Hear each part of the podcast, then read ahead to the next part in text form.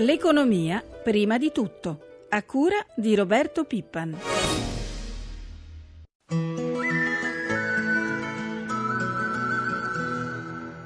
Cinquecento valli che devi attraversare, cinquecento Abbiamo programmato di portare in produzione negli impianti italiani 17 nuovi modelli e 7 aggiornamenti di prodotto da qui al 2016 e questo ci permetterà di ottenere già nei prossimi 24 mesi un significativo aumento dell'attività produttiva fino ad arrivare nel giro di 3 o 4 anni ad un impiego pieno di tutti i nostri lavoratori. 500 emozioni di cui non sai la ragione, 500 sogni che ci permetterà inoltre di risolvere il nostro problema della sovracapacità produttiva nel mercato generalista e di raggiungere finalmente il pareggio anche in Italia ed in Europa.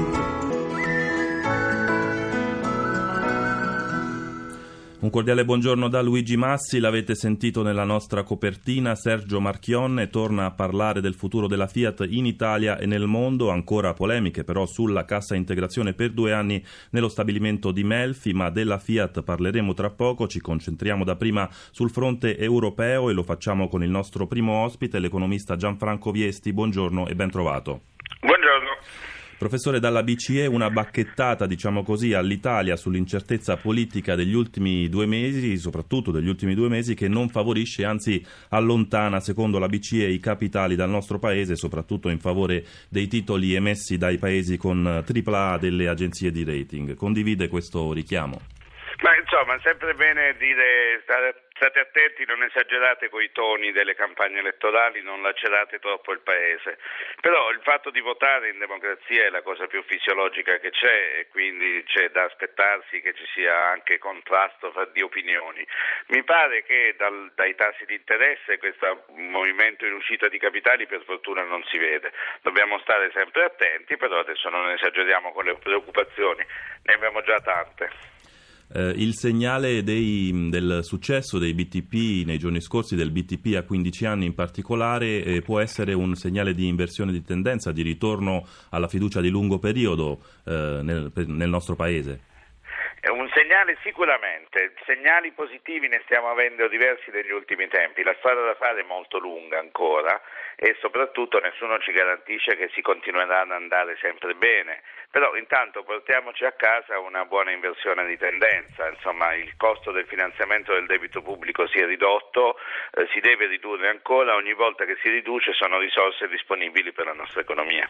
La BCE, professore, parla anche del clima di fiducia complessivo, della ripresa europea che dovrebbe arrivare nel corso dell'anno. C'è già eh, un lieve cambiamento linguistico per chi voglia notarlo rispetto a qualche tempo fa, qualche giorno fa, quando Draghi disse eh, ripresa solo nella seconda metà dell'anno. Lei che cosa ne pensa?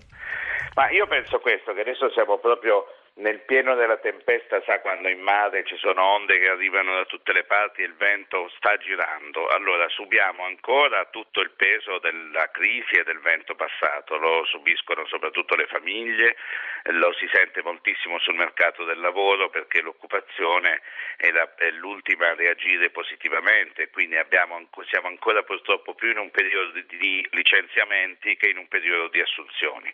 Però cominciano a cambiare le percezioni, si comincia a pensare che le cose andranno un po' meglio. Questo è l'inizio del movimento positivo, si ricomincia a fare qualche investimento, si ricomincia ad avere un po' più di speranza del futuro e questo fa partire in senso contrario la ruota dell'economia. Alla fine arriveranno anche le assunzioni, però bisogna avere pazienza. Professore, anche il Fondo Monetario Internazionale con eh, il direttore Christine Lagarde eh, esorta l'Europa a fare di più per la crescita, si spinge esplicitamente a dire che la BCE dovrebbe allentare la politica monetaria, insomma ridurre ulteriormente i tassi di interesse per sostenere la domanda, anche perché c'è da ricordare che oltreoceano nel frattempo l'economia si sta riprendendo eh, a tassi di crescita più veloci della zona euro. Eh, cosa pensa di questo? Sì, è vero, negli Stati Uniti abbiamo un altro segnale importante di quelli che cominciano a far vedere che il vento cambia, che è questo sull'edilizia. Si ricomincia a costruire, i prezzi delle case cominciano ad andare un pochettino su. Ricordiamoci che 4 anni fa, 4-5 anni fa è cominciato tutto di lì. Eh, il Fondo Monetario ha ragione, purtroppo l'ottima banca centrale con il suo ottimo presidente è vincolata dal consenso politico anche dei paesi europei, però un pochettino di inflazione non ci fa per niente male, soprattutto nei paesi centrali dell'Unione, perché abbiamo un problema di disoccupazione e di depressione dell'economia così forte che ce la possiamo permettere. Quindi tutto quello che serve a spronare i decisori europei ad avere un pochettino più di coraggio è benvenuto. 7.46 minuti 30 secondi, grazie al professor Gianfranco Viesti per essere stato con noi, buona giornata. Eh, buona ora, giornata. ora, parliamo come promesso della Fiat, Sergio Marchionne replica in maniera piuttosto stizzita alle dichiarazioni di alcuni esponenti politici sullo stabilimento di Melfi, sentiamo allora cosa ha detto. Io ho trovato quelle dichiarazioni ieri assolutamente oscene di alcuni politici, abbiamo gente di fronte agli stabilimenti che non ha mai fatto una vettura in vita loro, che esprimono un'opinione sulla qualità di quello che sta per uscire dalla fabbrica, ma scherziamo. Sergio Marchionne che ha parlato poi soprattutto di prodotto, di nuovi modelli, della collaborazione con GAC in Cina per la produzione di 100.000 Jeep e appunto del destino di Melfi, lo stabilimento lucano della Fiat. All'attacco però la CGL non si capisce dove siano gli investimenti, ha detto Susanna Camusso. Per Maurizio Landini della FIOM i piani di Marchionne sono poco credibili. Su tutto questo sentiamo l'intervista di Luca Patrignani al segretario generale dell'UGL Giovanni Centrella. Marchionne ha assicurato la piena occupazione per tutti i dipendenti del gruppo in Italia entro 3-4 anni, puntando sulle vetture di alta gamma destinata all'esportazione. Lei ci crede, si fida? Sì, ci credo mi fido. Fino adesso quello che Marchionne ha detto ha fatto, vedi Pomigliano. Credo che il problema di fondo per Fiat oggi era non avere il mercato medio-alto di gamma e quindi ha pagato lo scotto della crisi eh, dove non si è acquistato macchine medio-basse di gamma, ma solo le auto alte di gamma. Quindi io credo al Marchionne e credo a quello che sta facendo. Marchionne ha anche attaccato molti esponenti politici definendo osceni i loro commenti sulla vicenda dello stabilimento di Melfi. Ma due lunghi anni di cassa integrazione non sono un motivo sufficiente per preoccuparsi. Al di là del commento positivo di Cislo, Will e UGL sulla partenza degli investimenti, lei non è preoccupato per un periodo così lungo di ammortizzatori sociali? Beh, io da dipendente Fiat lo sono meno. So quanto tempo ci vuole a rifare le linee di uno stabilimento, so quanto tempo ci vuole. Credo che lui abbia dichiarato due anni, ma ci impieghi qualcosa in meno. L'investimento a Melfi sarà di circa un miliardo di euro. Marchionne vi ha detto complessivamente quanti soldi metterà sul piatto per i nuovi modelli da produrre in Italia? No, questo non lo ha detto, però non dimentichiamo che ha chiuso lo stabilimento polacco per costruire le Panda in, in Italia. Questo dimostra che quello che dice lo fa. Infine, segretario, allargando lo sguardo, cosa dovrà fare il nuovo governo, qualunque esso sia, per quanto riguarda la politica industriale? Quali sono le richieste dell'UGL? Ma semplicemente due: una vera riforma fiscale e infrastrutture vere, specialmente al sud dove mancano. Cambiamo ancora argomento. Il nuovo redditometro al centro del dibattito politico ed economico. C'è attesa per la circolare di chiarimenti, di dettagli, istruzioni operative dell'Agenzia delle Entrate che richiederà però ancora qualche tempo. Noi ne parliamo oggi con il direttore dell'ufficio studi della Confcommercio, Mariano Bella. Buongiorno e ben trovato anche a lei. Buongiorno, buongiorno. Dunque, innanzitutto il vostro commento come Confcommercio all'introduzione di questo strumento sarà utile per stanare gli evasori o rischia di vessare ulteriormente famiglie e imprese? Dunque, noi abbiamo sempre sostenuto principio generale, che la capacità contributiva vada accertata, vada stabilita anche verificando il tenore di vita dei cittadini, quindi il principio generale è corretto.